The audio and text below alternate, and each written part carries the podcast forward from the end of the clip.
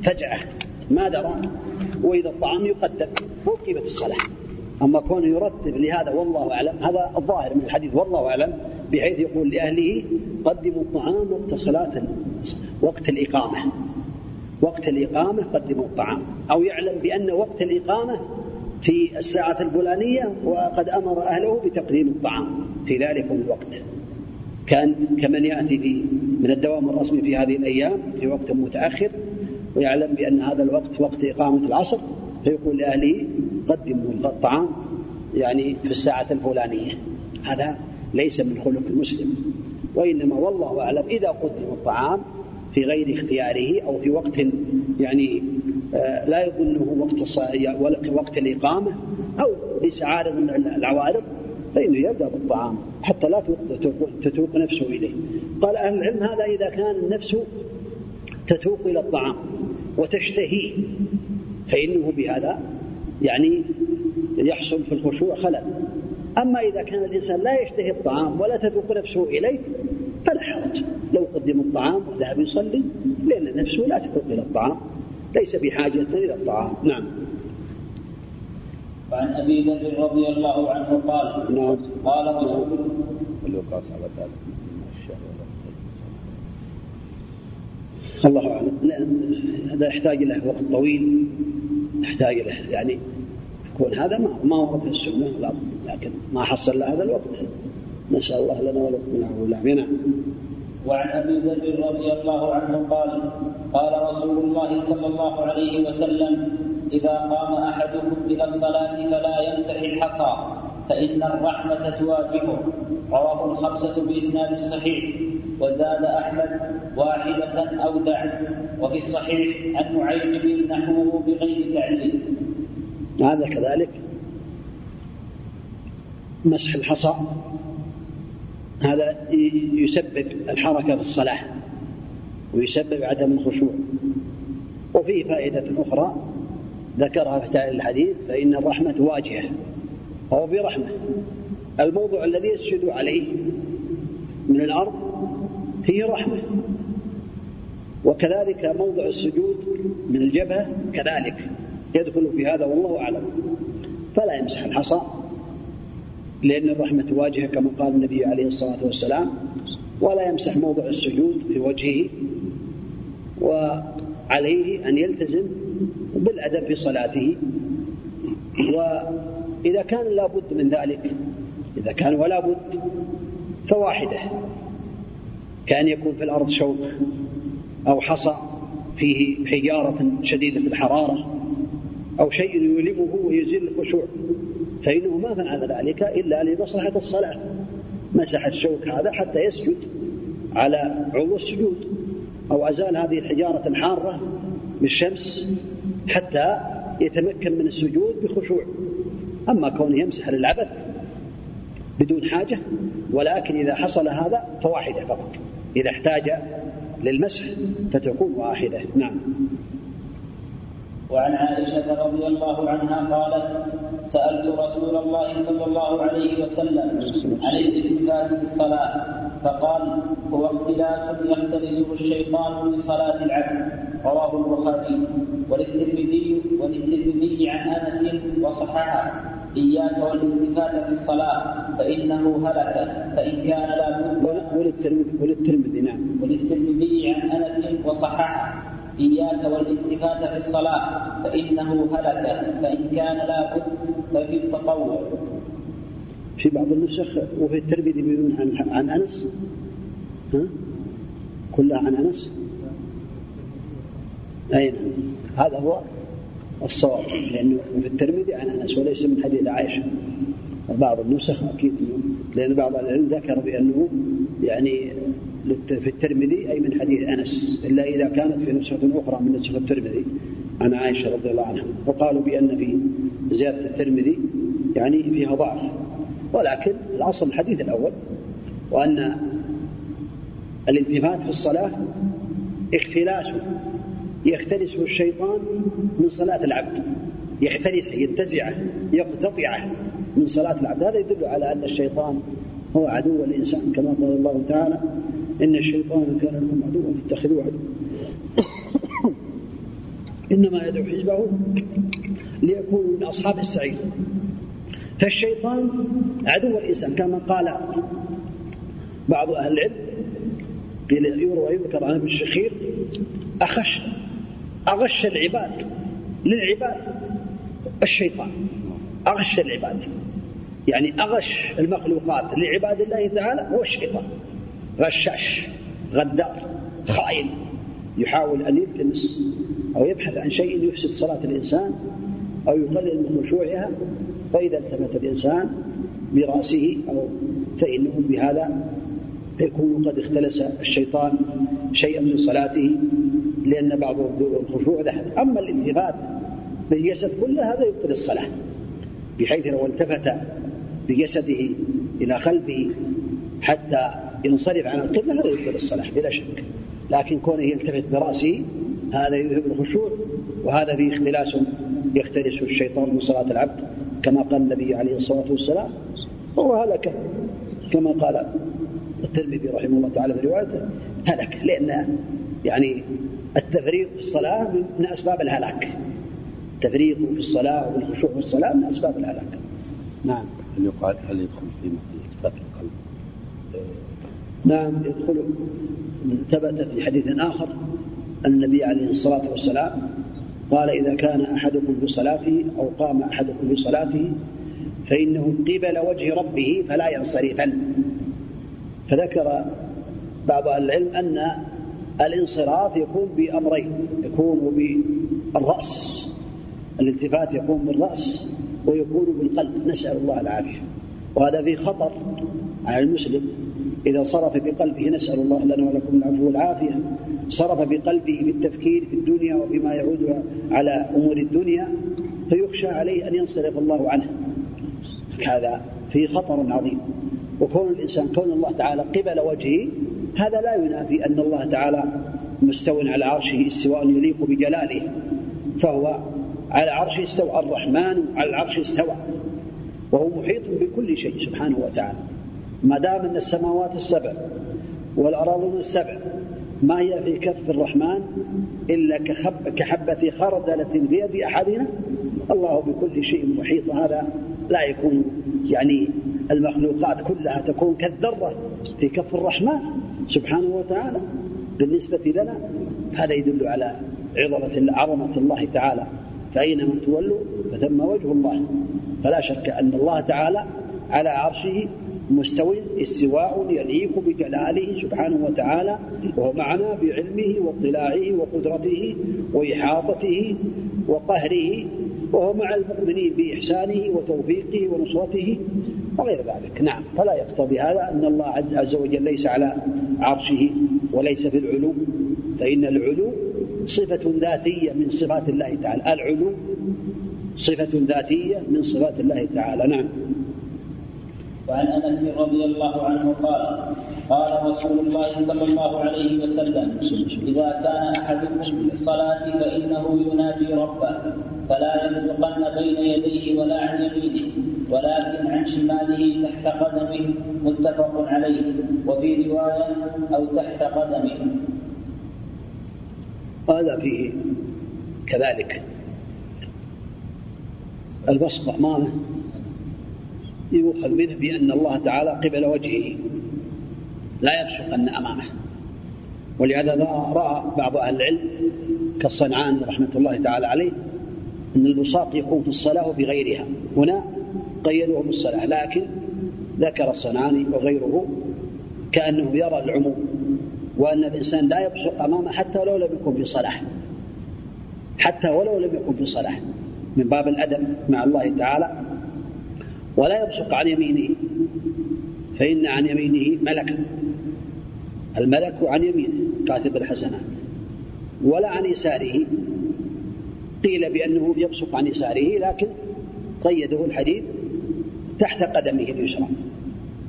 والله أعلم، كما ذكر بعض العلم أن الملك الذي في اليمين أفضل من الذي في اليسار كاتب السيئات، وقيل بأنه ينضم من الأول إلى اليمين مع كاتب الحسنات.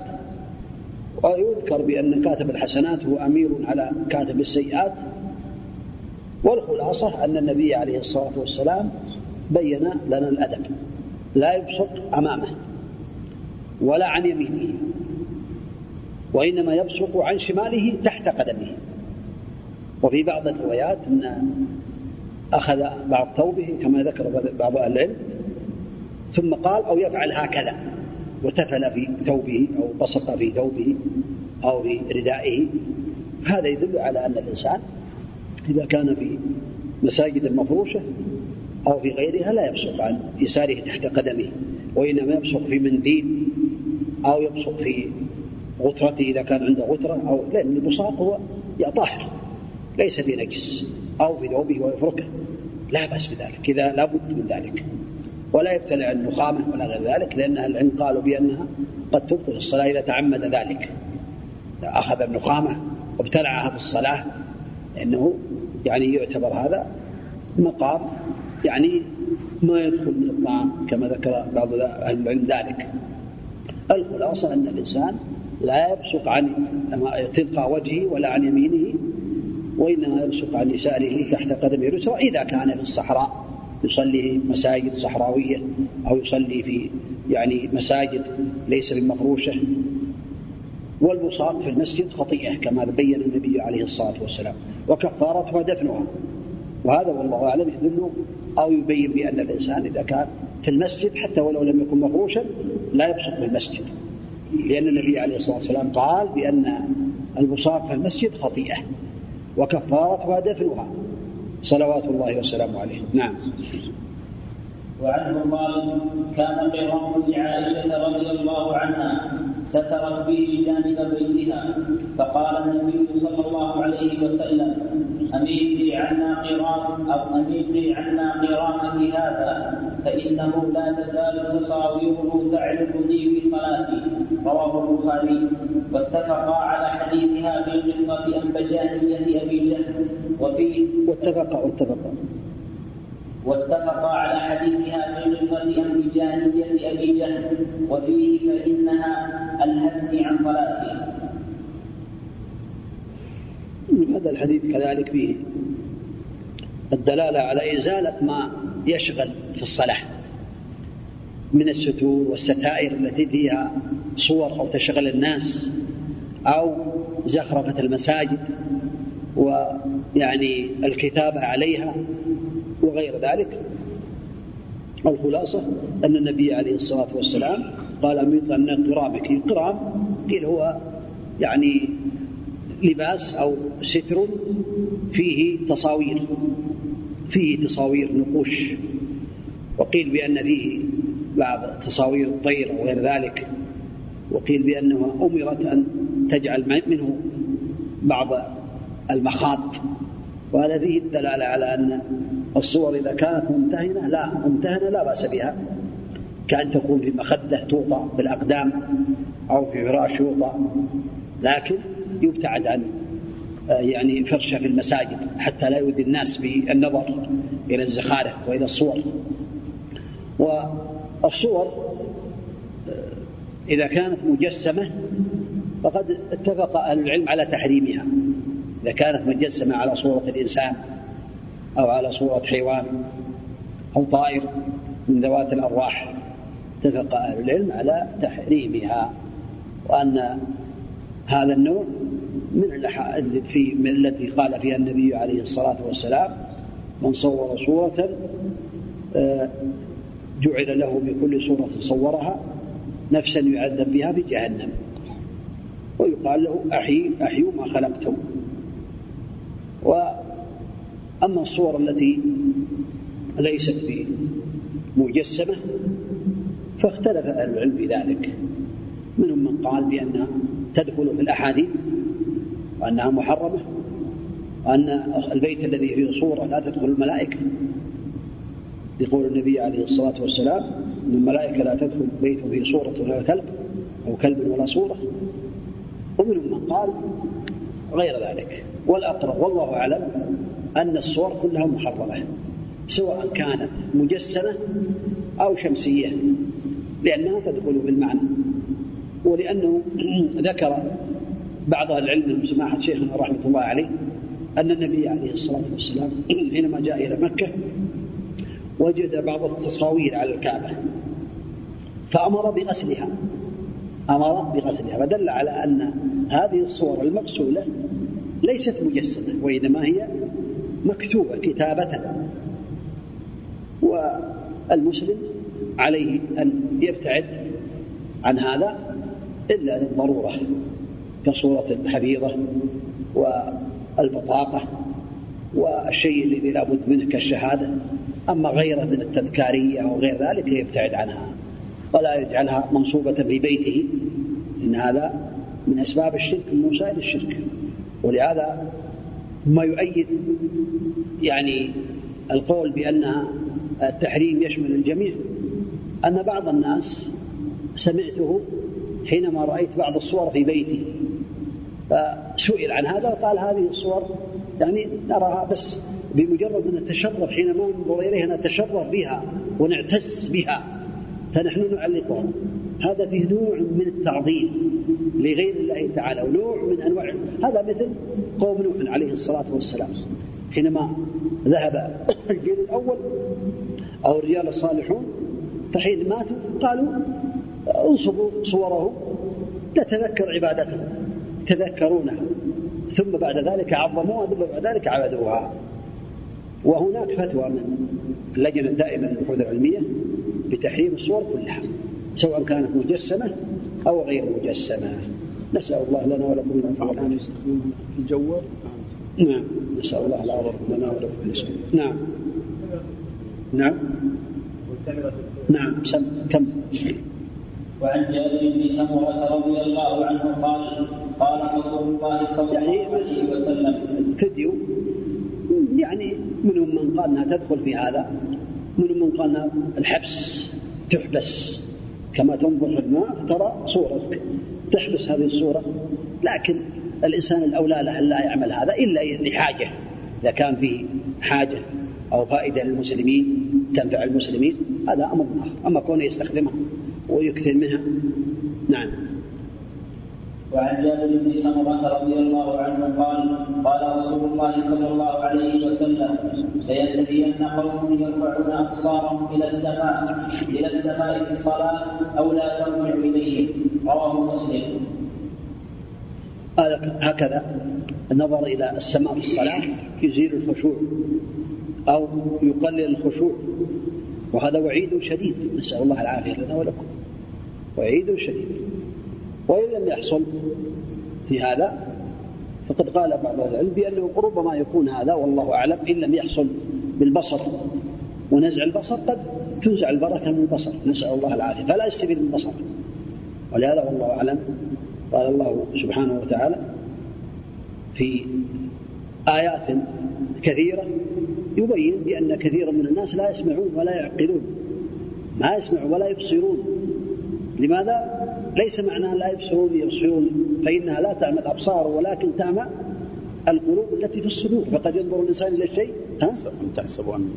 تحسب أن أكثرهم يسمعون ويعقلون الآيات. الخلاصة أن البصر قد، وهذا التأويل، لكن الظاهر والله أعلم أن هذا وعيد شديد، وعيد شديد يخشى أن ينزع بصر الإنسان. قد حدثنا شيخنا رحمة الله عليه بأن بعض الناس قال أنتم تقولون بأن النبي عليه الصلاة والسلام يقول أما يخشى أحدكم إذا رفع رأسه قبل الإمام أن يحول الله رأسه رأس حمار.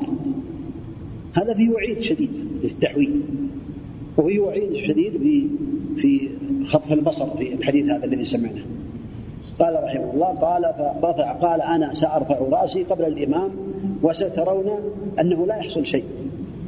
قال رحمه الله فصل ورفع رأسه قبل الإمام فحول الله رأسه رأس حمار، وإنه يمشي في الطرقات ويغطي وجهه بغطرته، نسأل الله العفو والعافية. قد تكون العقوبة عاجلة، والله عز وجل يبهن ولا يهمل سبحانه وتعالى، هذا من رحمة الله من حلم الله تعالى على عباده أنه ينهاهم عن الشيء ويمهلهم لعلهم أن يتوبوا لعلهم أن يرجعوا، وقد يؤخر له العقوبة في الآخرة وقد يجمع له بين العقوبة في الدنيا والآخرة، أسأل الله لي ولكم العفو والعافية في الدنيا والآخرة. فالخلاصة الإنسان لا يرفع بصره إلى السماء في الصلاة، وإنما السنة أن ينظر موضع سجوده، ينظر في موضع سجوده. نعم.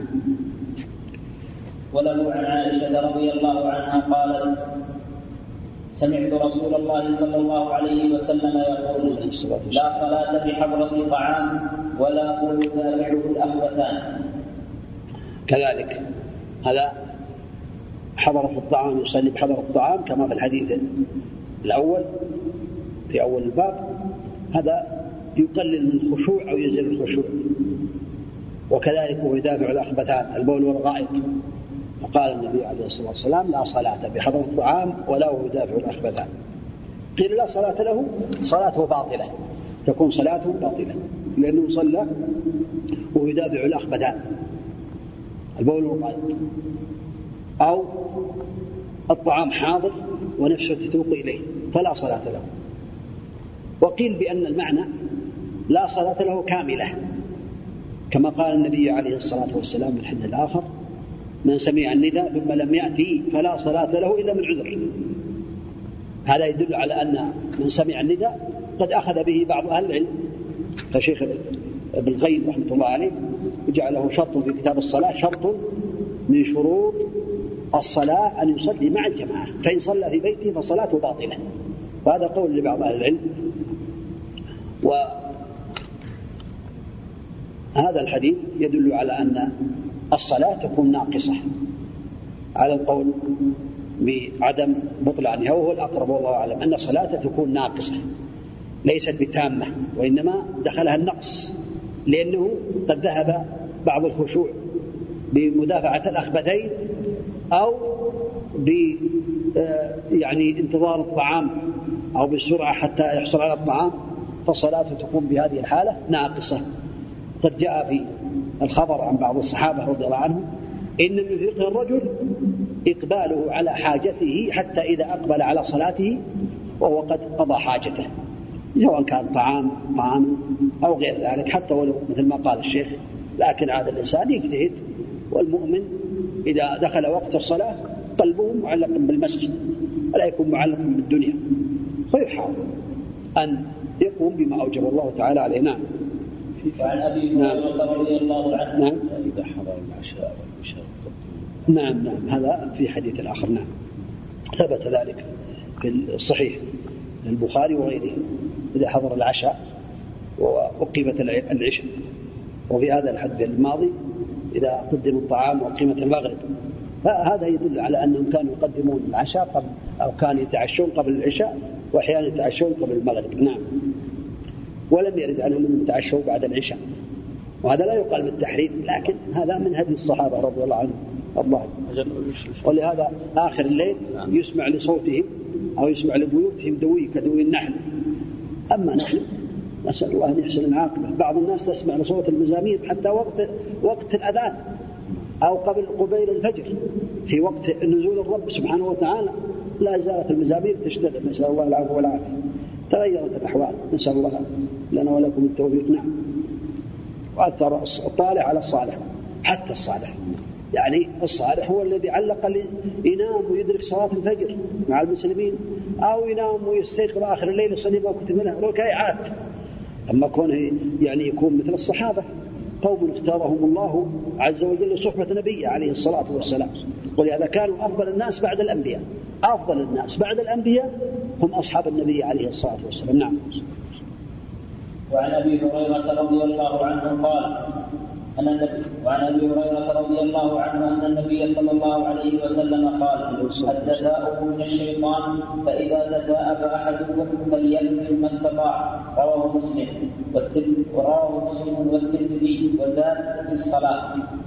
التثاؤب هو يحصل الإنسان عند الكسل وعند النوم، وهو من الشيطان كما بين النبي عليه الصلاة والسلام. من أسباب التثاؤب الشيطان. ثبت في الحديث الآخر في الصحيح أن الله عز وجل يحب العطاس ويكره التثاؤب، فالعطاس من الله والتثاؤب من الشيطان. فإذا تثاءب أحدكم فليكظم ما استطاع. يكظم أي يغلق فمه ويغلق أسنانه ويقطر ما استطاع، ولا يقول ها فإن الشيطان يدخل. في رواية يضحك، هذا إثبات الضحك للشيطان، إثبات دخول الشيطان في بطن الإنسان كما بين النبي عليه الصلاة والسلام. فإذا قال ها يعني أصدر حركة من فمه، فإن الشيطان بهذه الحالة يضحك، لأنه صورة بشعة، صورة مخيفة. إذا رفع فتح فاه ثم أصدر حركة صوتا كبيرا، وبعضهم يصدر صوت يرتج له المسجد، هذا من الشيطان كما قال النبي عليه الصلاة والسلام. عليه أن يكظم ما استطاع. إذن عليه ثلاثة أشياء. الأمر الأول عليه أن يكظم ما استطاع، فإن لم يفعل ذلك فعليه وعليه أن لا يقول حق، فإن لم يفعل ذلك ولا بد فعليه أن يضع يده على فمه. في بعض التعليلات في بعض الأحاديث فإن الشيطان يدخل، فإنه يضع يده على فمه فإن الشيطان يدخل. في رواية يضحك، فالتثاؤب مكروه من الشيطان، وهذه الآداب التي بيّنها النبي عليه الصلاة والسلام هي من آداب التثاؤب. أما العطاس فهو من الله تعالى ويحبه الله سبحانه وتعالى. نعم، ولهذا فيه دعاء إذا عطس فقال الحمد لله، فإنه يجب على كل مسلم، كان حقا على كل مسلم سمعه أن يقول يرحمك الله، هكذا يقول النبي عليه الصلاة والسلام، ويقول الحمد لله، فيكون حقا على كل مسلم أن يقول يرحمك الله، وهو يدعو يقول يهديكم الله ويصلح بالكم.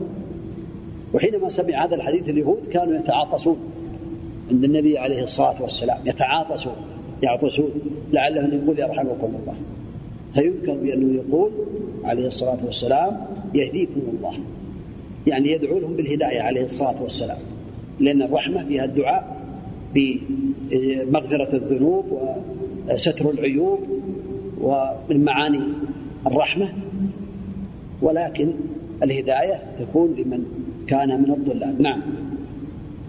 باب المساجد. عن عائشة رضي الله عنها قالت أمر رسول الله صلى الله عليه وسلم. نكتفي بهذا. ماشي كمل. نعم. عن عائشة رضي الله عنها قالت أمر رسول الله صلى الله عليه وسلم ببناء المساجد في الدور وأن تنظف وتطيب. رواه أحمد وأبو داود والترمذي وصحح إرساله. المساجد هي بيوت الله تعالى التي أذن أن ترفع في أرضه، وهي أحب البقاع إلى الله تعالى، أحب البقاع إلى الله تعالى مساجدها، وأبغض البقاع إلى الله تعالى أسوافها. فالأسواف مبغوضة، أبغض البقاع إلى الله، لأنه يحصل فيها الظلم، يحصل فيها التطهير، يحصل فيها بعض الفساد عند بعض كثير من الناس، ويحصل فيها بعض المنكرات. ولهذا يدل هذا الأمر، يدل الإنسان على أنه يبتعد عن السوق لغير حاجة، إن لم يكن له حاجة لا يتسقع في الأسواق، يبتعد عنها، لأنها أبغض البقاع إلى الله تعالى. وأحب البقاع إلى الله تعالى مساجدها. هذا إذا كان البقعة المحبوبة لله تعالى ينبغي له أن يكثر من ارتيادها والقراءة فيها والجلوس فيها، فإنه بعبادة لله تعالى واعتكاف، حتى لو نوى ساعة اعتكاف، دخل المسجد ونوى بقلبه أنا اعتكف ساعة، فإنه يثاب على ذلك لعموم الأخبار. والمساجد هي بيوت الله تعالى، وهي التي تقام فيها الصلوات. قد كانت في عهد النبي عليه الصلاة والسلام تجهز الجيوش السرايا في مسجده عليه الصلاة والسلام، تلقى الأخبار من السرايا والجيوش، فكان والإعداد فيها في عهد النبي عليه الصلاة والسلام. ما كان للإنسان الناس ديوان ولا مباني يجتمعون فيها ولا وزارات، وإنما كان يرسلهم من المسجد عليه الصلاة والسلام ويعدهم من المسجد كما ذكر أهل التاريخ ذلك، وجاء في الأحاديث عن النبي عليه الصلاة والسلام من أفعاله.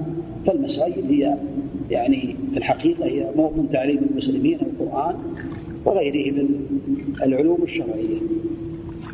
وقد جاءت الأحاديث في فضل بنائها، منها قوله عليه الصلاة والسلام: من بنى لله مسجدا بنى الله له بيتا في الجنة، في رواية حديث آخر: بنى الله له مثله في الجنة، في رواية حديث آخر: من بنى لله مسجدا ولو مثل مفحص قطاه بنى الله له بيتا في الجنة. مفحص قطاه يعني حتى ولو، هذا من باب المبالغة، لما يكون مسجد يعني مثل مفحص القطاه. وقيل كما ذكر بعض أهل العلم أن يكون هذا حتى في المسجد بفتح الجيم الذي يجعل على الطرقات لكثير من المسافرين، وكما ذكر ابن حجر وغيره أنه بعض الناس يقيم على الطرقات مسجد، يعني بفتح الجيم، مسجد يعني يجعل حجرات يسوي له مسجد إنسان هكذا، يعني مكان سجود الجبهة. فقد يقال أن هذا يدخل في هذا، فضل الله واسع. هذا من باب التفسير ولو كان مثل مفحص قطعه. من قال له أنه مبالغة، وأن يعني مبالغة في بناء المساجد والحصول على الأجر حتى ولو مثل مفحص قطعه. وقيل بأنه مسجد بفتح الجيم أنه حتى لو كان مكان موضع سيود. الخلاصة فيه الحث على العناية بالمساجد وبناء المساجد. وكان النبي عليه الصلاة والسلام يومه بذلك في الدور قيل بأنها الأحياء، الدور قيل الأحياء، يعني كل حي من أحياء العرب يبنى فيه مسجدا يصلون فيه جماعات هكذا. قال أهل العلم من قال الدور البيوت، أنه ينبغي الإنسان يكون في بيته يعني مكان مصلى إذا كان ليس عنده مسجد وليس هناك مساجد. لكن رجح المحققون، بعضهم لم يذكر إلا هذا، قال بأنها الدور الأحياء، كل حي يجعل فيه مسجد حتى يصلي فيه الجماعة، يصلون فيه الصلوات الخمس. فالنبي عليه الصلاة والسلام أمر بها، وأمر أن تطيب وتنظف. هذا يدل على العناية بالمساجد، أنها لابد أن تطيب وتنظف وتقم. قد بين النبي عليه الصلاة والسلام في تنظيف المسجد أو الاعتناب من كان يقوم بالمسجد. ثبت عن النبي عليه الصلاة والسلام: مات رجل يقوم بالمسجد، وقيل امرأة، ولم يخبر النبي عليه الصلاة والسلام بها، فسأل عنها أو عنه فقيل ماتت أو مات، هكذا الشك في الحديث. فقال: دلوني على قبرها أو على قبره، فذهب وصلى عليه لامهم عليه الصلاة والسلام لماذا ما أخبروه. ثم صلى عليه الصلاة والسلام على قبرها أو قبره، ثم قال: إن أصحاب هذه القبور أو إن هذه القبور مملوءة ظلمة على أهلها، وإن الله منورها بالصلاة عليهم، أو كما قال عليه الصلاة والسلام. الخلاصة من الإنسان يعتني بالمساجد من باب التنظيف والعناية والتطيب، ولا يجعلها يعني ممتهنة، ولا تكون يعني ملعبا للأطفال ولا غير ذلك، وإنما يحافظ عليها وتطيب وتبنى في الأحياء كما أمر النبي عليه الصلاة والسلام بذلك. نعم، يحتاج احتساب. نعم، هذا فضل عظيم وثواب كبير تنظيف المساجد. بعض الناس يأتي بحديث ما أعرفها، لكن يعني السلف الصالح كانوا يعتنون بذلك. الأصل هو أمر النبي عليه الصلاة والسلام بتنظيفها وتطيبها، لكن حينما ينظر الإنسان إلى بعض أعمال السلف ينظر إلى الأمر العجيب. يقال بأن البخاري رحمه الله تعالى كان في المسجد، وكان بعض طلابه ينظر إليه، وجد شيئا يعني صغيرا فأخذه، ثم على طريق الخفية، ثم أدخله في كمه أو في جيبه، فكأنه جعل جيبه أو جعل كمه، الله أعلم أين كم، هل هو في جهة من الثوب، العلم عند الله. الخلاصة أنه أخذه وجعله في جيبه، حتى فجعل نفسه وثيابه التي يلبسها جعلها من باب الاحتفاظ بالشيء الذي يؤذي المسجد. هذا يدل على يعني عناية السلف رضي الله عنهم بالمساجد وتنظيفها، ورغبتهم في تطهير هذا البيت الذي تصلى فيه الصلوات. نعم. وعن أبي هريرة رضي الله عنه قال قال رسول الله صلى الله عليه وسلم قاتل الله اليهود اتخذوا قبور أنبيائهم مساجد متفق عليه. وزاد مسلم والنصارى ولهما من حديث عائشة رضي الله عنها كانوا إذا مات فيهم الرجل الصالح بنوا على قبره مسجدا وفيه أولئك شرار الخلق. هذا فيه فوائد، منها أن اليهود هو من أعمالهم أنهم يبنون على القبور المساجد، ولهذا لعنهم عليه الصلاة والسلام. قال قاتل الله اليهود، في حديث آخر لعنة الله على اليهود والنصارى اتخذوا قبور أنبيائهم مساجد، لعنهم. قال في حديث آخر ألا إن من كان قبلكم كانوا يتخذون قبور أنبيائهم وصالحيهم مساجد ألا فلا تتخذوا قبور مساجد فإني أنهاكم عن ذلك. فكثير من بعض الناس في خارج هذه البلاد يجعلون القبور في المساجد، وقد ذكر أهل العلم أن القبر إذا أدخل المسجد فإن القبر أولى بالإخراج، يخرج من المسجد، يهدم وينبش ويقبر في مقابر المسلمين إن كان من المسلمين. وإذا كان المسجد قد بني على القبر فإن المسجد يهدم ولو كان قد بني ب20 مليون. لو قيل فرض بأن هناك مقبرة أو مسجد أقبر 3 أو 4 أو كذا كانت موجودة أو واحد معروف عند الناس، ثم قالوا نبنيها على هذا القبر مسجدا وكلفهم 10 ملايين، فإنهم إذا أرادوا يستفتون في حكم الشريعة فإنهم يهدمون المسجد، يهدم لأنه ما بني لله، ما أسس على التقوى. والقبور أولى، فهي قد كان فيه اعتداء على المقبرة. نعم، القبر أسبق. وأما إذا كان القبر أدخل بالمسجد فإنه ينبش القبر ويدخل في مقابر المسلمين. أما حكم الصلاة في المسجد الذي فيه قبر فباطله، لأن النبي عليه الصلاة والسلام قال لا تصلوا إلى القبور ولا تجلسوا عليها. فالصلاة في المقابر باطله لأنها من وسائل الشرك، ولأن النبي عليه الصلاة والسلام عنها. فالخلاصة في هذا الحديث النهي عن بناء القبور على المساجد، وبين بأنهم من شرار الخلق عندما قالت يعني في حديث عائشة أم سلمة، وحينما كانت في الحبشة من كان معها، فقال النبي عليه الصلاة والسلام أخبرتها بأن النبي عليه الصلاة والسلام بأن كنيسة في الحبشة، إثيوبيا الآن هي عاصمتها الآن أديس أبابا، يسمونها إثيوبيا وهي الحبشة. فقال بأنه قال أولئك إذا مات فيهم الرجل الصالح بنوا على قبره مسجدا وصوروا فيه تلك الصور، أولئك شراء الخلق عند الله تعالى. فدل على أن الذين يتخذون القبور على المساجد في المساجد أو يجعلون المساجد على القبور أنهم من شرار الخلق عند الله تعالى، ولو كان يشهد أن لا إله إلا الله وأن محمد رسول الله، ولا يقال سيدي فلان وفلان، هذا يدل على أنهم من شرار الخلق عند الله تعالى. نسأل الله العافية، نسأل الله العافية. نعم، بعضهم يقول يا شيخ بشكل وما يضع المسجد في بعض البلدان الإسلامية يضع استراحة أو يضع مكان دعوة ويزورون، إذا زاروا مثلا ما تقدروا ما دام أنه في المسجد فهو في المقبرة. هذا في المقبرة يضعونه في المقبرة على شكل استراحات أو بناء صغير يزورون أحيانا في يوم الخميس أو يوم الجمعة. هذا فيه النهي، فيه أول شيء مخالفات كثيرة، منها أنهم أعدوا هذا المكان للصلاة وأعدوه كذلك بنوا على هذا القبر، والنبي عليه الصلاة والسلام نهى أن يبنى عليه أو يكتب عليه ويصص وغير ذلك. ومنهم من يضع هذا المساجد بعد، منهم من يضع هذا المساجد.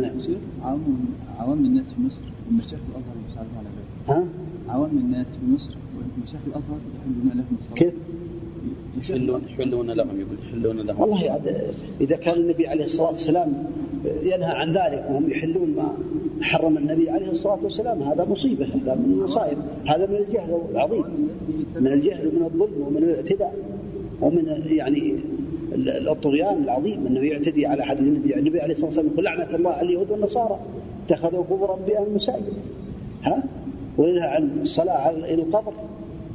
هذا. نعم. قد لا يكون علماء. نعم. وعن أبي هريرة رضي الله عنه. نعم. قال بعث النبي صلى الله عليه وسلم خيلا فجاءت برجل فربطوه بسارية من سواري المسجد. الحديث متفق عليه. هذا هو ذمامة رضي الله عنه. ذمامة هو سيد أهل اليمامة. كان قد قتل بعض الصحابة وآذى بعض الصحابة بعد النبي عليه الصلاة والسلام خيرا، فأتوا به، قبضوا عليه وأتوا به للنبي عليه الصلاة والسلام، ولم يستأذنوا النبي عليه الصلاة والسلام بربطه، ما أمر النبي بربطه عليه الصلاة والسلام، لكنهم ربطوه لأنه قتل بعض الصحابة فربطوه في سارية المسجد، عمود من أعمدة المسجد، والنبي عليه الصلاة والسلام ينظر إليه ولم يقل شيئا، وإنما مر عليه باليوم الأول قال ما عندك يا ذمامة؟ قال عندي خير، إن تقتل لا دم. قيل لا دم بأنه له دم يعني عظيم في قومه، وقيل بأنه صاحب دم يعني قد اعتدى على بعض الصحابة. وإن تنعم تنعم على شاكر، وإن تطلب من المال تعطى ما شئت كلها، وهو مربوط. تبسم النبي عليه الصلاة والسلام سكت. جاء اليوم الثاني قال ما عندك يا ذمامة؟ قال عندي ما قلت لك بالأمس وعاد الكلام. جاء اليوم الثالث وقال عندك، فأعاد عليه، فقال النبي عليه الصلاة والسلام أطلقه، اللهم صل وسلم، أطلقه ذمامة، أمر بإطلاقه وإعفائه، هذا عفو، لكن انظر فعلا أنعم على شاكر، النبي عليه الصلاة والسلام أنعم على شاكر، فحينما أطلق ذهب أدبر واغتسل في النخل وجاء إلى النبي عليه الصلاة والسلام وقال أشهد أن لا إله إلا الله وأشهد أنك رسول الله، فوالله ما كان على وجه الأرض بلد أبغض إلي من بلادك، ولقد أصبحت بلادك أحب البلاد كلها إلي، والله ما كان على وجه الأرض دين أبغض إلي من دينك، ولقد أصبح دينك أحب الأديان كلها إلي. قال والله ما كان على وجه الأرض وجه أبغض إلي من وجهك، نسأل الله العافية، ولقد أصبح وجهك أحب الوجوه كلها إلي، فمر لي بما شئت، إني جئت أريد أن أعتمر على دين قومي. فالنبي عليه الصلاة والسلام بشره وأمره أن يعتمر على طريقة الإسلام، هذا يطوف بالبيت، فعلم الناس حينما رأوه يطوف طوافا غير طواف المشركين، فقالوا صبا ذمامة، يعني صبا خرج من دين، صابي عندهم هو الخارج، فوقف عنده شجاعة وقال والله ما صبوت، ولكني أسلمت مع محمد عليه الصلاة والسلام، ولا والله لا يأتيكم حبة من اليمامة مما كان يأتيكم إلا بكتابة النبي عليه الصلاة والسلام أو إذنه، أو كما قال رضي الله عنه. فرجع إلى اليمامة وأمر أصدر أوامر لقومه أن يقطعوا المدد عن مكة، فأصابهم الجوع، أصابهم يعني المصائب، لأنهم كانوا يأخذون الحبوب من طريق مكة اليمامة، فكتبوا إلى النبي عليه الصلاة والسلام وقالوا أنت قتلت الشيوخ في بدر وقتلت النساء والأطفال بالجوع، فاكتب لذمامة يفك الحصار عنه، فكتب له النبي عليه الصلاة والسلام وفك الحصار عنه. هذا الحديث رواه البخاري في صحيحه. نعم، انتصار نصر لدين الله تعالى رضي الله عنه وأرضاه، شجاعة، ولكن هذا يؤخذ منه أن العفو له تأثير في النفس، لكن عند من؟ عند الشاكر، عند الكريم. الكريم إذا أكرمت أكرمك، واللئيم إذا أكرمته الله أعلم ماذا يعمل، قد يتمرد، قد نسأل الله العفو والعافية. فعلا هذا الرجل كان من الكرماء، وكان قد أنعم عليه النبي عليه الصلاة والسلام، فأول نعمة أول شكر لله، ثم للنبي عليه الصلاة والسلام إسلامه، شهد أن لا إله إلا الله وأن محمد رسول الله، وجعله الله من أنصار الدين، فالخل أنصار من هذا الرجل ربط في المسجد. فالشاهد في هذا الحديث أنه ربط في المسجد، فهذا فيه الدلالة على الجواز دخول المشرك في المسجد. اختلف أهل العلم هل المساجد كلها لا يدخلها المشركون، لأن الله قال إنما المشركون نجس فلا يقربوا المسجد الحرام بعد عامهم هذا، والصواب في ذلك أن هذا خاص بالمسجد الحرام، المشركون ومن كان منهم من الكفار معلوم من الكفار حتى ولو كان مسلم منهم الظاهر، لو كان لا يصلي الصلاة ولا أو ارتد وعمل ناقض من نواقض الإسلام وهو ليس بالحرام لا يدخل المسجد الحرام لأنه من المشركين، لكن كونه يكون من المنافقين، المنافقون يدخلون المسجد الحرام في عهد النبي عليه الصلاة والسلام، لأن النفاق هو إخفاء الكفر أو إظهار الكفر وإظهار الإسلام. أما كل إنسان يظهر ارتداد عن دين الإسلام أو من المشركين لا يدخل المسجد الحرام. أما المساجد الأخرى فلا بأس بدخولها حتى مسجد المدينة، لكن ذكر العلم لحاجة من الحاجات، إما كونه يستمع لدرس أو يعني ينظر إلى شيء في المسجد للمصلين لعله يؤثر عليهم النظر إليه، يؤثر عليه هذا النظر إلى المسلمين في الصلاة، أو احتاج الناس له في بعض الأعمال وإن كان فيها خلاف عند العلم. الخلاصة أنه لا بأس بدخول المشرك المسجد لحاجة، أما بدون حاجة لا. نعم.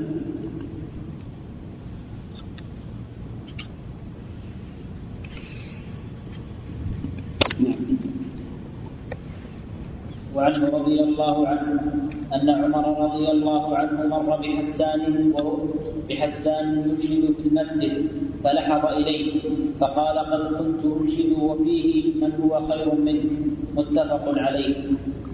وهذا فيه الدلالة على أن الشعر المباح في مدح الإسلام والمسلمين وفي الوعظ والرشاد والتوجيه لا بأس به، لأن حسان رضع إلى النبي عليه الصلاة والسلام، كان عمر لحظه ونظر إليه كأنه استغرب هذا الأمر، لماذا ينشد في المسجد؟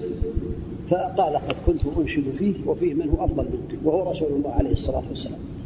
غير ذلك من الأمور التي لا تباح لا تقال في المساجد، وإنما هذا يقتصر على مدح الإسلام ومدح النبي عليه الصلاة والسلام والثناء على الله تعالى والوعظ والإرشاد والحكم. أما غير ذلك من الإطراء والقول بغير حق، جاء في البخاري إن من الشعر لحكمة، فإذا كان حكمة فلا بأس. نعم. وعنه قال قال رسول الله صلى الله عليه وسلم من سمع رجلا يجد ضالة في المسجد فليقل لا ردها الله عليه فإن المساجد لم تبن لهذا. هذا يدل على أن هذا التعزير من باب التعزير، أمر النبي عليه الصلاة والسلام بقال هذا من باب التعزير لهذا الشخص، لأن المساجد لم تبنى لهذا، ما تبنى، ما بنيت للإعلانات ولا للسؤال على الضالة، فإذا سأل في المسجد فإنه يقول له من يسمعه لا ردها الله عليك، يقوله بصوت يسمعه من حضر، من باب التعزير، لا يقول في نفسه يعني قال فليقل اللهم صل وسلم عليه. نعم.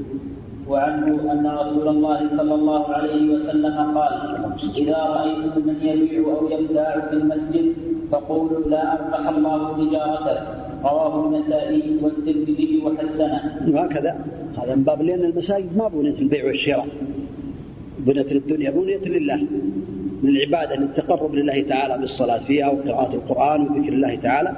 فإذا باع رأينا من يبيع في المسجد فإنه يقول الإنسان من أهل العلم من قال بالوجوب يجب عليك، يقول لا أربح الله تجارتك، نسأل الله العافية. هذا من باب التعزير، يعزر بهذا الدعاء بدل أن يضرب، بدل أن يعزر يقال له لا أربح الله تجارتك. نعم. ساحة المسجد، وساحة المسجد تدخل به ساحة المسجد الخارجية التي يحيط بها السور، فإذا كان المسجد له سور يربطه ولو كان كيل، هذا منه يطلق عليه مسجد، سور قد وضع على المسجد وقف للمسجد فإنه يعتبر حكمه حكم المسجد. إذا لم يوجد سور يعني عندنا ساحة، إذا لم يوجد سور فالظهر والله أعلم أنه لا يدخل المسجد، إذا كان يعني طرقات، يعني هذا يقال لها والعلم عند الله تعالى يعني قارعة الطريق، دام تقرع الأقدام والعلم عند الله تعالى وليس عليه سور يحجزه من المسجد الذي يصلى فيه، لأن المسجد لكنا ليس فيه سور، يعني ما دام ما فيه سور الأمر وحسنات. أهم شيء من خارج الأبواب، إن كان المسجد له سور فخارج أبواب السور، وإن كان لم يكن له سور فإنه يكون خارج أبواب المسجد. إذا كان يصلى فيها ولو كان صلاة يا بنتي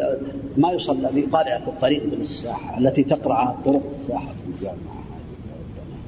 الظاهر أن ساحة الجامعة لأننا في غرف التحرير كذا في تربط المسجد الكل، فهذا ما يبيع داخلها ما دامها كأنها تكون من السور تحتجز المسجد فيه. نعم لا هذه الظاهر أنها من المسجد. نعم ما يبيع.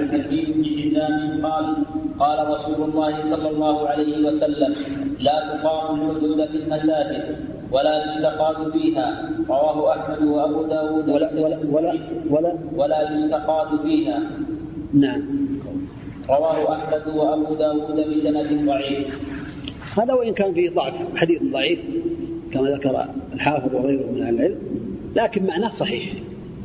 فإذا قيمة الحدود في المساجد ألوثت المساجد، فالجلد قد يسبب البول وقد يسبب مصائب تلوث المسجد إذا كان حصل الجلد، وقتل القصاص يلوث المسجد بالدماء.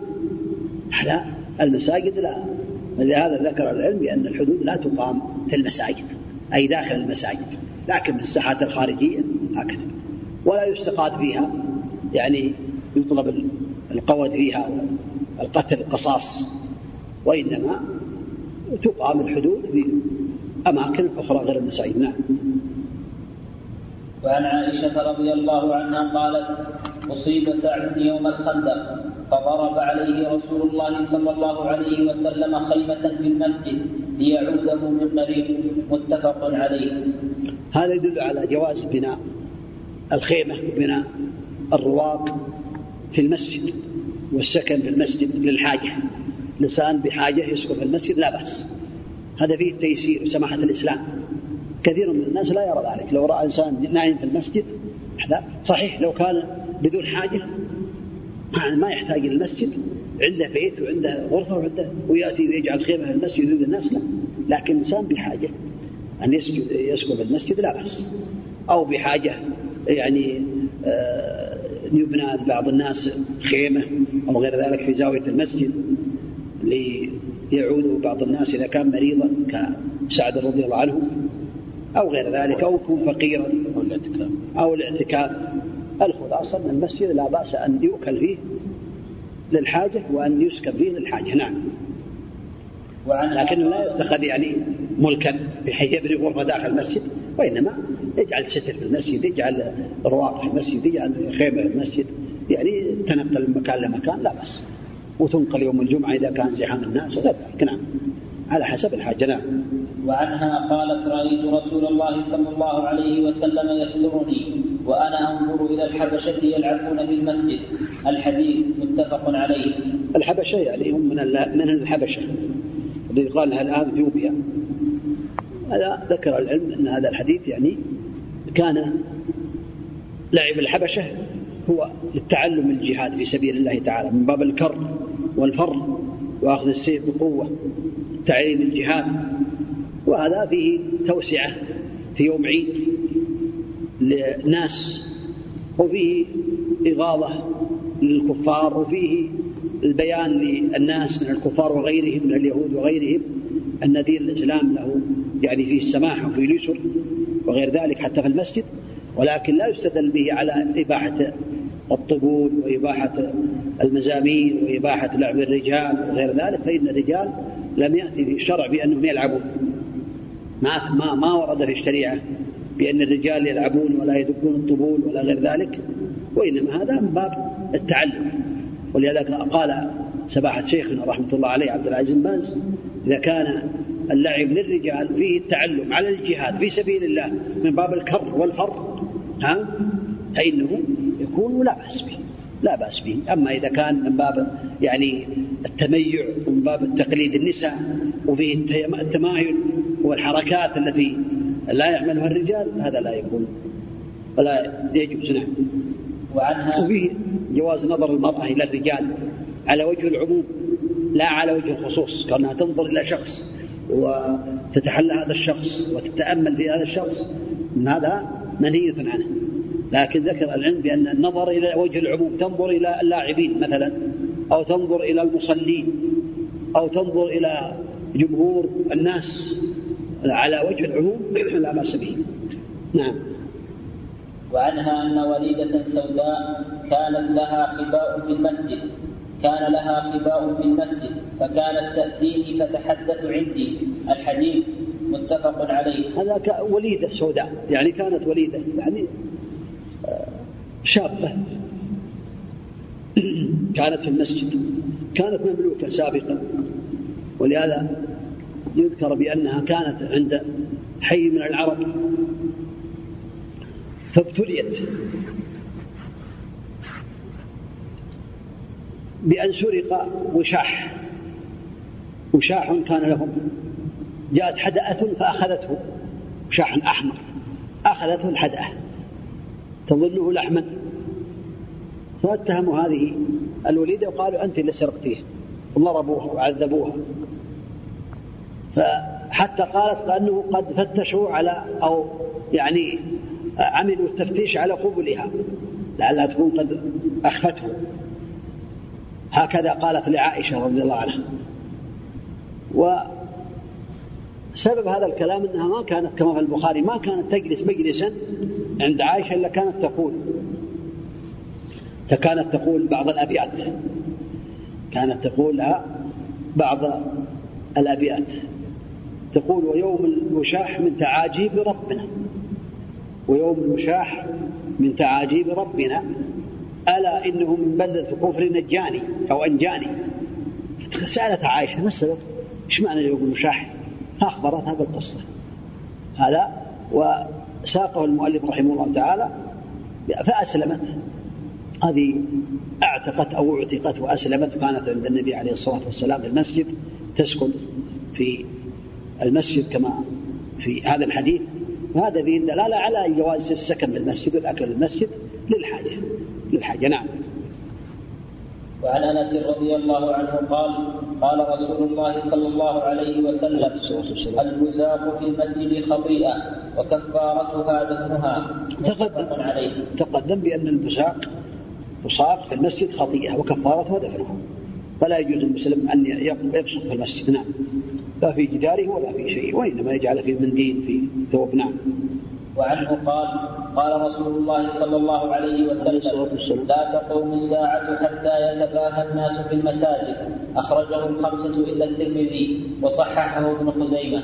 هذا فيه من الفوائد أن الساعة لا تقوم إلا عند زخرفة المساجد، أن الزخرفة لا ينبغي أن تزخرف المساجد بالألوان والصبغات الحمراء والصفراء والتسويد والتحميل وغير ذلك والكتابات وغير ذلك، هذا زخرفة المساجد، هذه من علامات قيام الساعة، وإنما تبنى بقوة وتبنى يبني الإنسان ما يكن الناس من المطر والبرد، وإن حصل فيها بعض التجميل كما فعل عثمان، لأنه بنى المسجد من الحجارة منقوشة، وقيل له أنكر عليه بعض الصحابة فقال رضي الله عنه أن النبي عليه الصلاة والسلام قال من بنى لله مسجدا بنى الله له مثله، وإن الناس يحسنون بيوتهم ويحب أن يحسن المسجد، فذكر العلم إذا كان التحسين من باب يعني ما فعل عثمان رضي الله عنه كونه يعمل بالجص الأبيض وغير ذلك فلا بأس به، والأفضل ما فعله الصحابة، لكن هذا لا بأس به، ذكروا بأنه لا بأس به.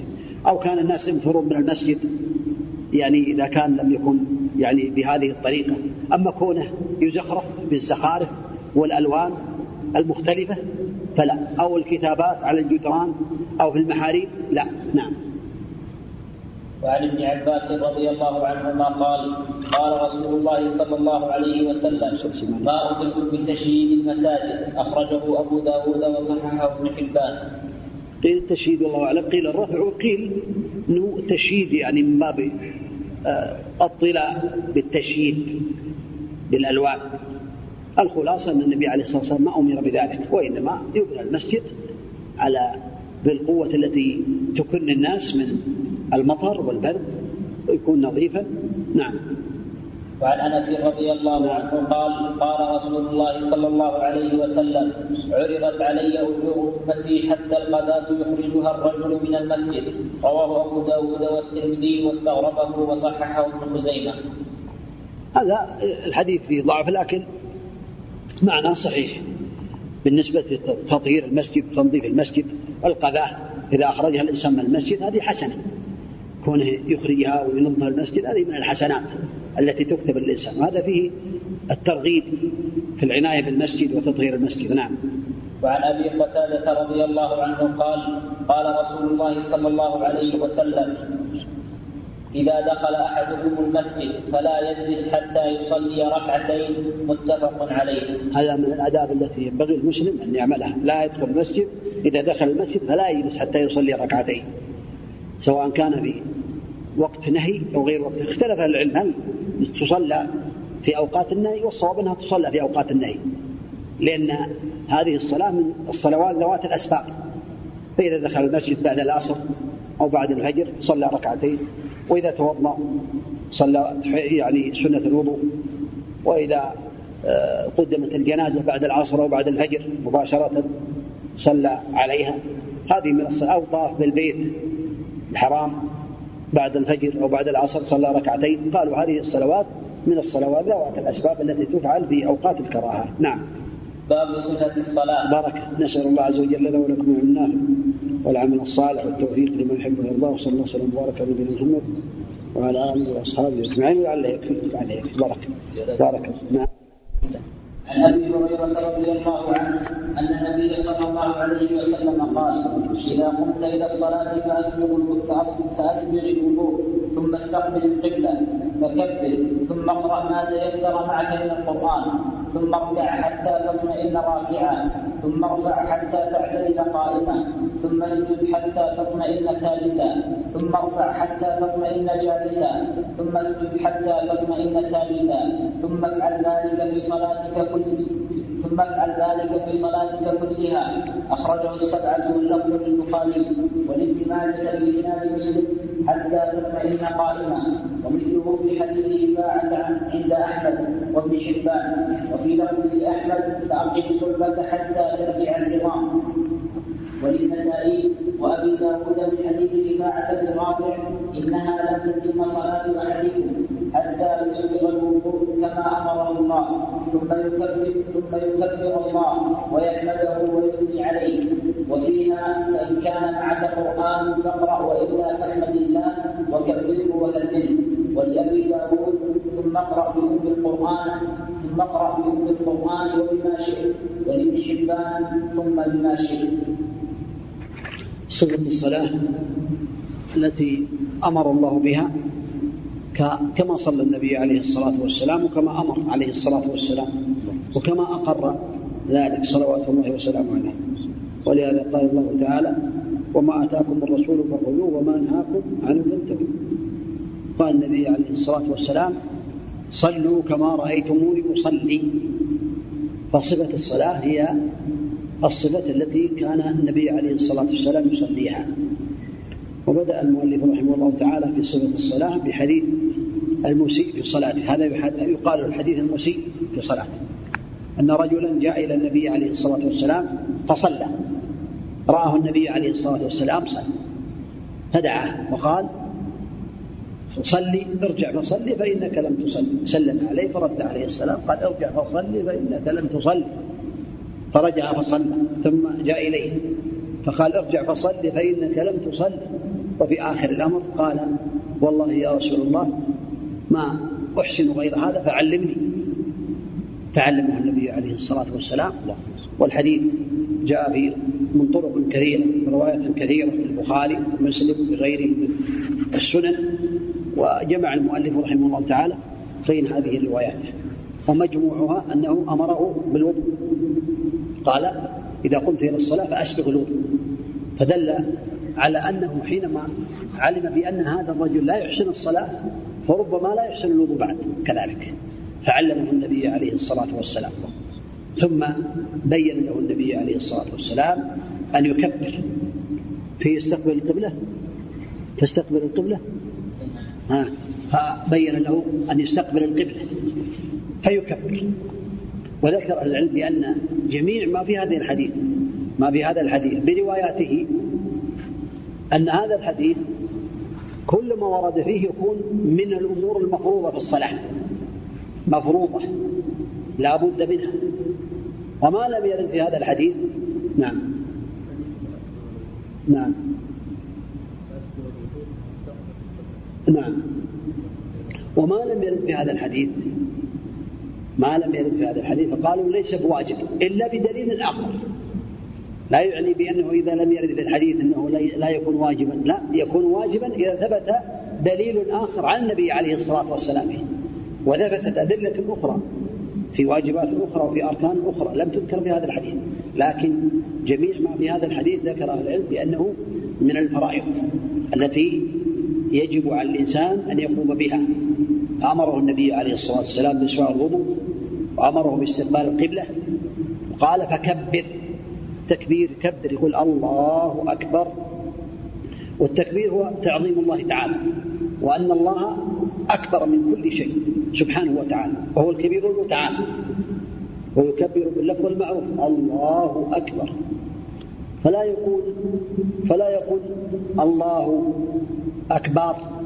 فذكر أهل العلم بأن هذا لو قال أكبر بأنه قد يعني بطلت ولم تنعقد الصلاة، لم تنعقد الصلاة. وإذا كان يؤذن كذلك لا يصح الأذان، إذا قال الله أكبر الله أكبر، قالوا أكبر جمع كبر يعني وهو الطبل، طبل أكبر يعني طبول، هذا المعنى لهذا اللفظ، فلا يقول الله أكبر فإن تكبيرة الإحرام لا تنعقد. وقالوا لا يقول كذلك في الحديث الآخر، لا يقول الله أكبر الله أكبر، فلا تنعقد تكبيرة الإحرام، لأن هذا في المعنى سؤال يسأل، يقول هل الله أكبر، سؤال الله أكبر يعني هل الله أكبر يعني سؤال يعني استفهام، فلا يقول هذا، وإنما يقول الله أكبر، يكبر تكبيرة الإحرام كما بين النبي عليه الصلاة والسلام، ثم يقرأ ما تيسر معه من القرآن. والفاتحة هي الضرورية وهي الواجبة وهي الركن. الأحاديث الأخرى مع هذا الحديث أنه لا بد أن يقرأ بفاتحة الكتاب، ومن لم يقرأ بفاتحة الكتاب فلا صلاة له كما قال النبي عليه الصلاة والسلام. ثم اقرأ ما تيسر معك من القرآن، ثم اركع حتى تطمئن راكعا، يعني يكبر وركع. تكبير ذكر العلم بأنه من الواجبات، ولم يذكر بهذا الحديث تكبير الركوع، قال ثم اركع حتى تطمئن راكعا، تكبير في الركوع هذا واجب وليس من الفرائض. ثم ارفع حتى تعتدل قائلا، ثم اسجد حتى تطمئن ساجدا، ثم ارفع حتى تعتدل قائما، ثم اسجد حتى تطمئن ساجدا، ثم ارفع، ثم افعل ذلك في صلاتك كلها، أو كما قال النبي عليه الصلاة والسلام. هذا الحديث يدل على أن هذا قد اشتمل على شيء من أركان الصلاة، وأركان الصلاة التي ذكرها العلم هي 14 ركنا. الركن الأول وهو تكبير القيام مع القدرة، لا بد أن يكون قائما في الفريضة، وقوموا لله قانتين، ولحديث النبي عليه الصلاة والسلام صلي قائما فإن لم تستطع فقاعدا، الحديث. والركن الثاني تكبيرة الإحرام كما سمعتم، والركن الثالث قراءة الفاتحة، والركن الرابع الركوع، الركن الخامس الرفع من الركوع، السادس الاعتدال في الركوع كما قال حتى تطمئن حتى تعتدل قائما. والاعتدال قالوا بأنه أن يطمئن، هو الطمأنينة، حتى يرجع كل عظم إلى فقاره إلى مفصله. ثم الركن السادس السجود على الأعضاء السبعة، الأنف مع الجبهة، ولا تصح الصلاة إذا سجد على جبهته ولم يسجد على أنفه، لأن النبي عليه الصلاة والسلام أشار إلى الأنف حينما بين بأنه يسجد على جبهته، فيسجد على جبهته مع أنفه وعلى يديه وعلى أطراف قدميه وركبتيه، هذه 7 أعضاء كما أمر النبي عليه الصلاة والسلام. هذا السجود على الأعضاء 7، والرفع منه يعني الرفع من السجود على الأعضاء 7، هذا من أركان الصلاة. والجلسة بين السجدتين، لا بد أن يجلس بين السجدتين. والطمأنينة في جميع الأركان، الطمأنينة قالوا بأنها يعني هي أن يرجع كل عظم إلى فقاره، وفيه زيادة بعد، يعني أعظم من أن يرجع كل عظم إلى فقاره، أن يكون فيه طمأنينة، فيه سكون، في ركود ما به عجلة. وذكروا بين الطمأنينة مقدار ما يقرأ دعاء الفريضة الواجب، يعني كأن يقول ربي اغفر لي، أو سبحان ربي الأعلى، أو سبحان ربي العظيم. هذا قالوا الطمأنينة بأن يطمئن بمقدار الذكر الواجب. وكذلك التشهد الأخير من أركان الصلاة، والجلوس للتشهد الأخير، والترتيب بين الأركان، لأنه قال ثم اركع حتى تطمئن راكعا، ثم ارفع حتى تعتدل قائما، فرتبها بثم، فدل على ذلك أن الأركان ترتيب ترتب. والصلاة على النبي عليه الصلاة والسلام كما دلت عليه الأحاديث الأخرى، والتسليمتان، هكذا ذكر أهل العلم، لأن هذه أركان الصلاة 14 ركنا لا بد منها. والفرق بين الأركان والواجبات أن الركن إذا سقط بطلت الصلاة عمدا أو سهوا أو جهلا، أما الواجب إذا سقط فإنه يجبر بالسجود السهو إذا كان ساهيا، وإذا كان متعمدا بطلت الصلاة. نعم. أعد الحديث. نعم. وعن أبي هريرة رضي الله عنه أن النبي صلى الله عليه وسلم قال: إذا قمت إلى الصلاة فأسجد بالوضوء، ثم استقبل قبلك فكبر، ثم اقرأ ما تيسر معك من القرآن، ثم اركع حتى تطمئن راكعا، ثم ارفع حتى تعتدل قائما، ثم اسجد حتى تطمئن ساجدا، ثم ارفع حتى تطمئن جالسا، ثم اسجد حتى تطمئن ساجدا، ثم افعل ذلك في صلاتك كلها. أخرجه 7 واللفظ للبخاري ولابن ماجه بإسناد مسلم حتى تطمئن قائما، ومثله في حديث رفاعة عند أحمد وابن حبان، وفي لفظ لأحمد لأنه كانهم يقولون بأن الإطمئنان قائما يعني مكان الاعتدال قائما، يعني قالوا الإطمئنان هو كأنه يعني أكثر من أن يرجع إلى كل عظم إلى فقاره، فالاطمئنان أولى من الاعتدال. نعم. وفي لفظ لأحمد فأقم صلبك حتى ترجع العظام. نعم.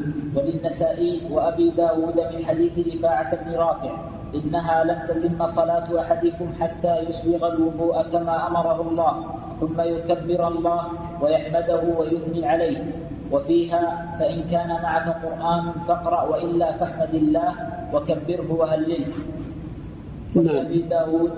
هذا يدل على أن، وسيأتي إن شاء الله، يدل على أن الإنسان إذا لم يحفظ الفاتحة وضاق الوقت دخلت الصلاة فإنه يعلم التسبيح، سبحان الله والحمد لله ولا إله إلا الله والله أكبر، تقوم مقام الفاتحة عند الضرورة، حينما كان يسلم الإنسان ولا يستطيع أن يحفظ الفاتحة فيقال له قل سبحان الله والحمد لله ولا إله إلا الله والله أكبر بدلا من الفاتحة.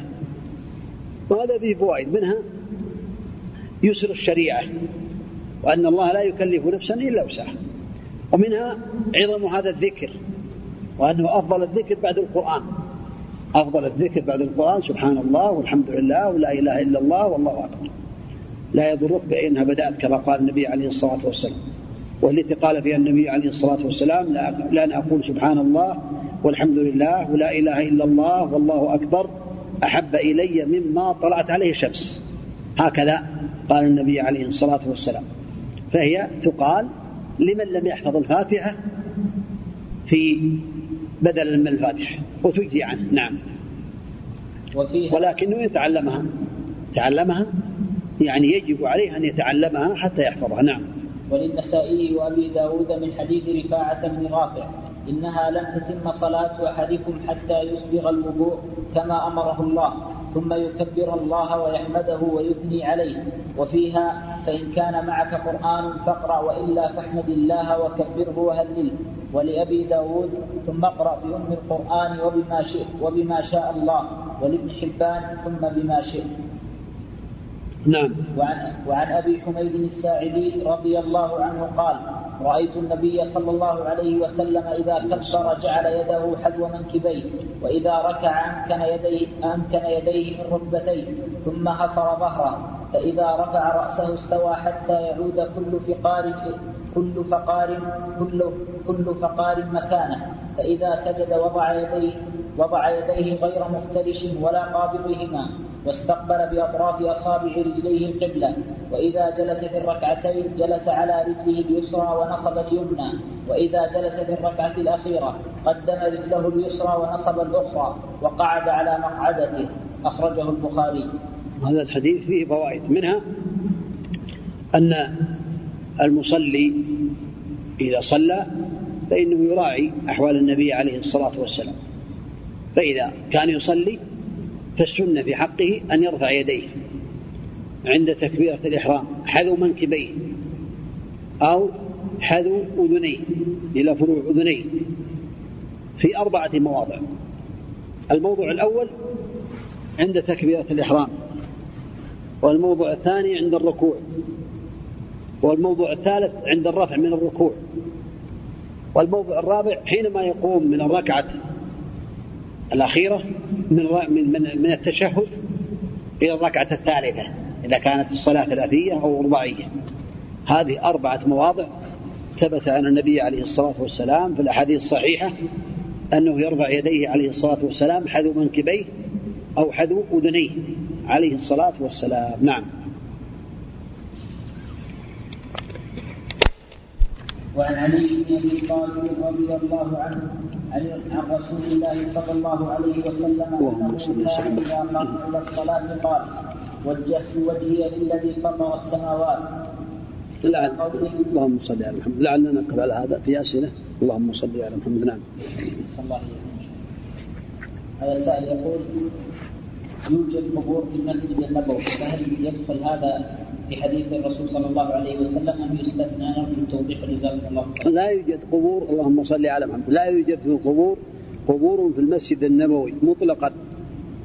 أما قبر النبي عليه الصلاة والسلام فهو في بيته عليه الصلاة والسلام. كانت هناك حجرات للنبي عليه الصلاة والسلام، بيت عائشة 3 غرف. الحجرة الأولى دفن فيها النبي عليه الصلاة والسلام من بيت عائشة، ليست من المسجد. والحجرة الثانية دفن فيها أبو بكر رضي الله عنه. والحجرة الثالثة أوصت عائشة رضي الله عنها أن تدفن فيها،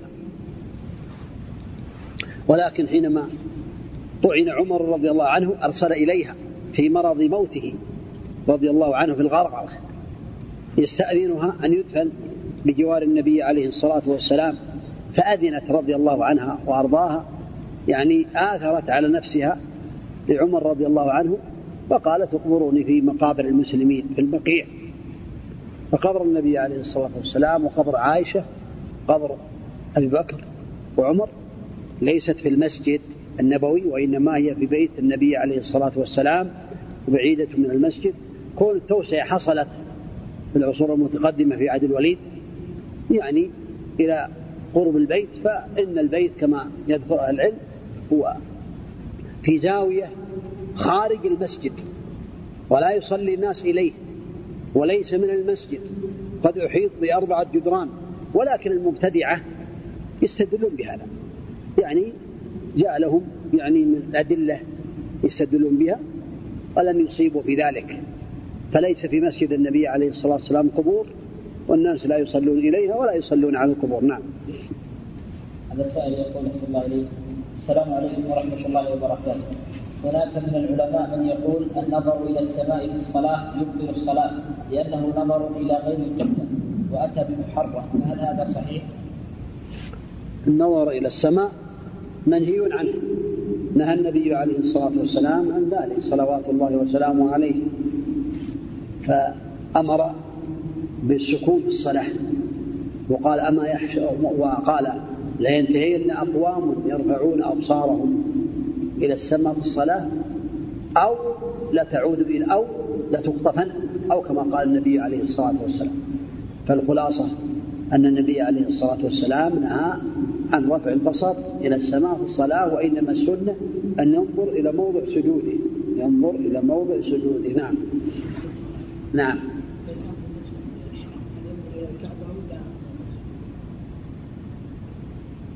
يحتاج نظر، يحتاج التأمل. نعم. السلام عليكم شيخ. يقول هل يجوز الإنشاد أو الإنشاد كما هو في الوقت الحالي؟ هل يجوز الإنشاد من الأناشيد التي في الوقت الحالي في المسجد؟ وما رأيكم في الإنشاد كبديل للغناء للشباب؟ نعم. وما رأيكم في الإنشاد كبديل للغناء للشباب؟ الإنشاد في الوقت الحالي وفي غير الوقت الحالي في العصور الماضية والمتأخرة إذا كان على ما كان عليه السلف الصالح كإنشاد حسان رضي الله عنه وأرضاه فلا بأس به.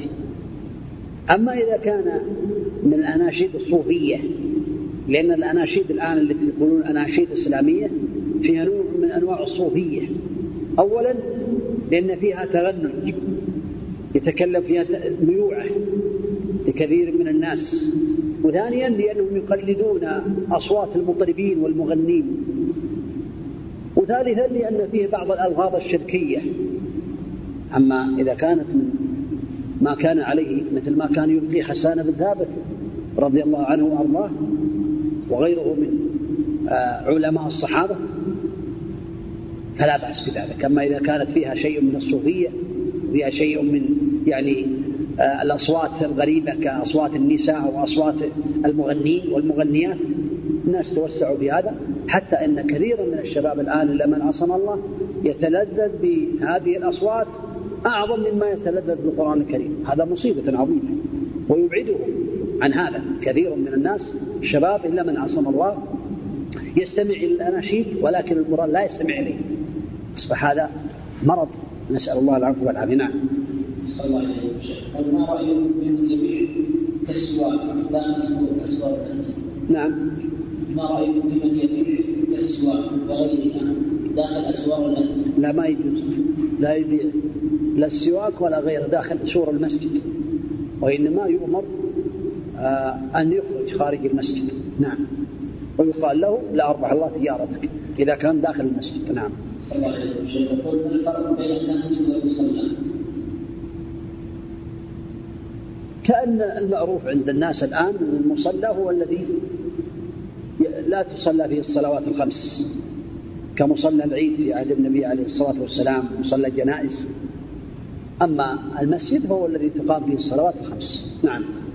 صلى الله عليه وسلم. يقول السائل يقال أن تنظيف المسجد نحو الحور في الجنة، هل هذا صحيح؟ لا أعرف هذا، أنا أسمع بهذا لكن ما وقفت عليه، هذا يحتاج إلى نظر. لكن تنظيف المسجد وقم المسجد فيه الثواب العظيم وفيه الأجر، لأن النبي عليه الصلاة والسلام أمر بتنظيف المساجد وتنظيفها، وامتثال الأمر يثاب عليه الإنسان، إذا امتثل أمر النبي عليه الصلاة والسلام يثاب عليه. نعم. السلام عليكم ورحمة الله وبركاته. هل يدخل في هذا الحديث أن يكون المساعدة المالية وغيرها وما يسمى بالمسؤولين، هل يدع عليه أيضا؟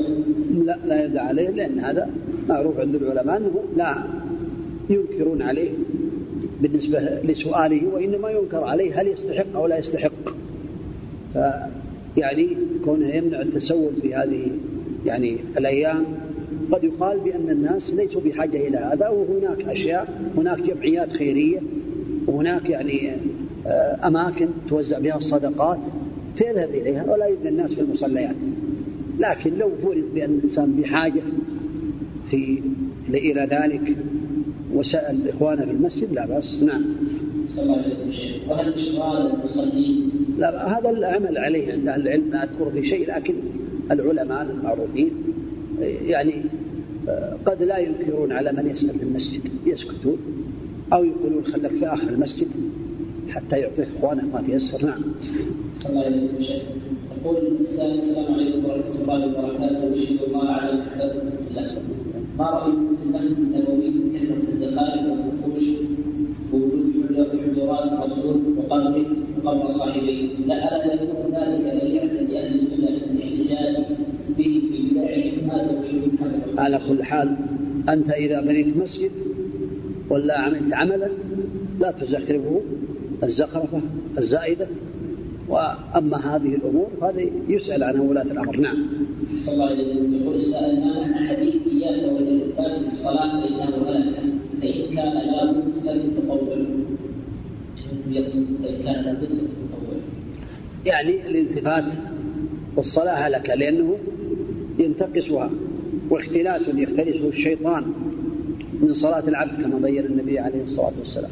أما التطوع فإذا التفت فيه الحاجة فلا بأس، لكن لا يكون دائما تطوع. قد يكون الالتفات في الصلاة لحاجة جائز وهي فريضة، كما التفت أبو بكر رضي الله عنه حينما دخل النبي عليه الصلاة والسلام، كان قد ذهب إلى بعض الناس يصلح بينهم عليه الصلاة والسلام وتأخر، وأقام بلال الصلاة وصلى أبو بكر بالناس، فدخل النبي عليه الصلاة والسلام المسجد في الصف، فصار الناس يصفقون، وأبو بكر رضي الله عنه كان يخشى في صلاته وأكثر التصفيق، فالتفت أكثر التصفيق ما يدري إيش اللي حصل، فرأى النبي عليه الصلاة والسلام فتأخر ورفع يديه حينما قال، أشار له النبي عليه الصلاة والسلام من مكانك، ثم بعد ذلك أمرهم النبي عليه الصلاة والسلام قال: إذا أناب أحدكم شيء في صلاته فليسبح، يسبح الرجل وتصفق المرأة، أو كما قال النبي عليه الصلاة والسلام، قال لما تصفق للنساء،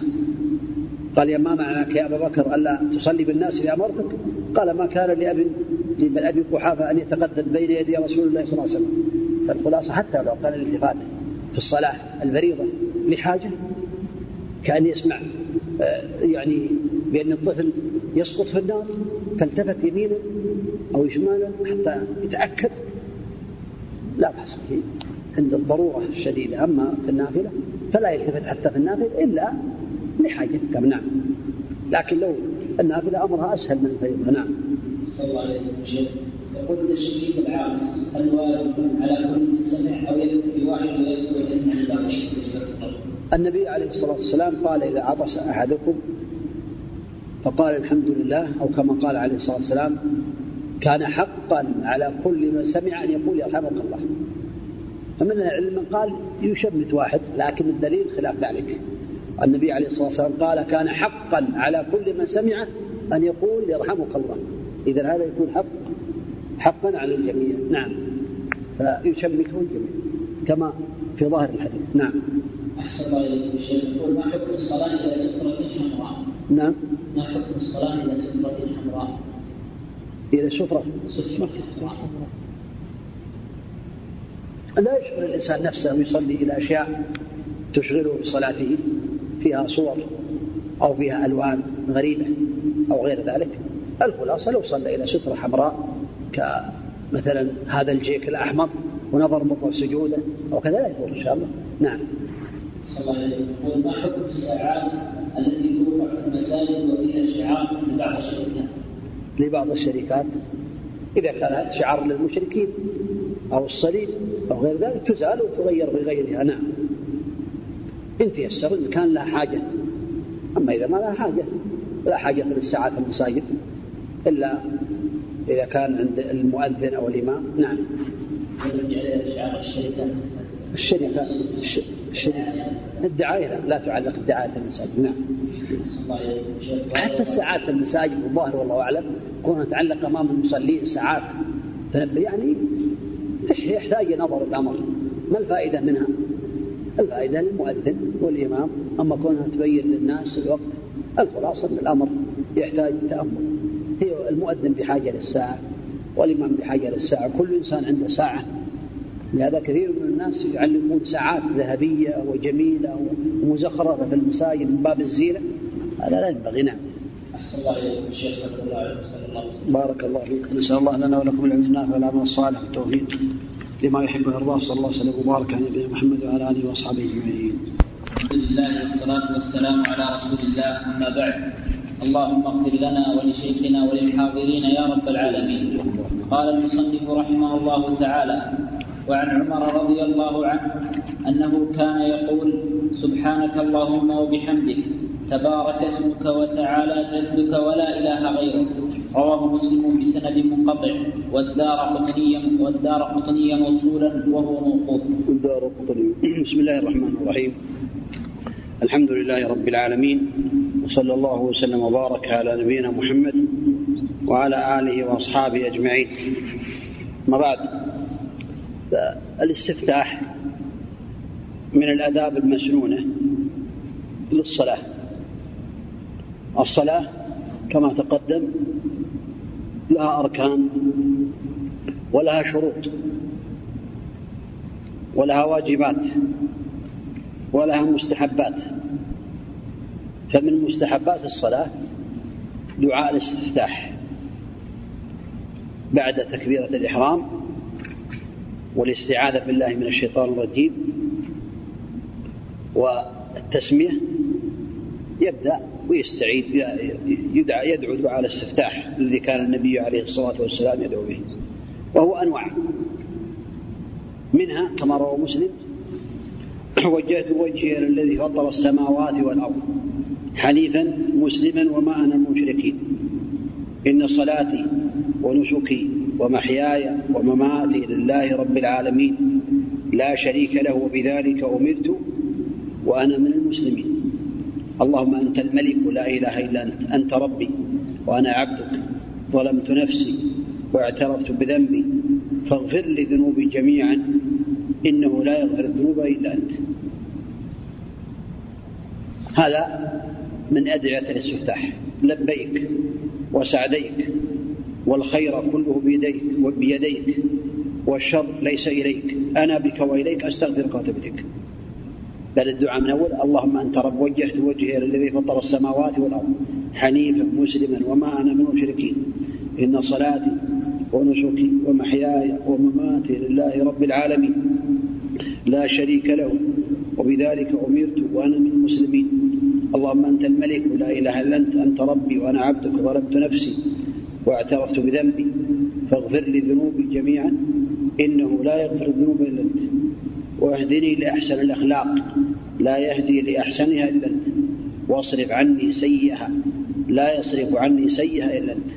لبيك وسعديك، والخير كله بيديك، والشر ليس إليك، أنا بك وإليك. هذا من أدعية الاستفتاح.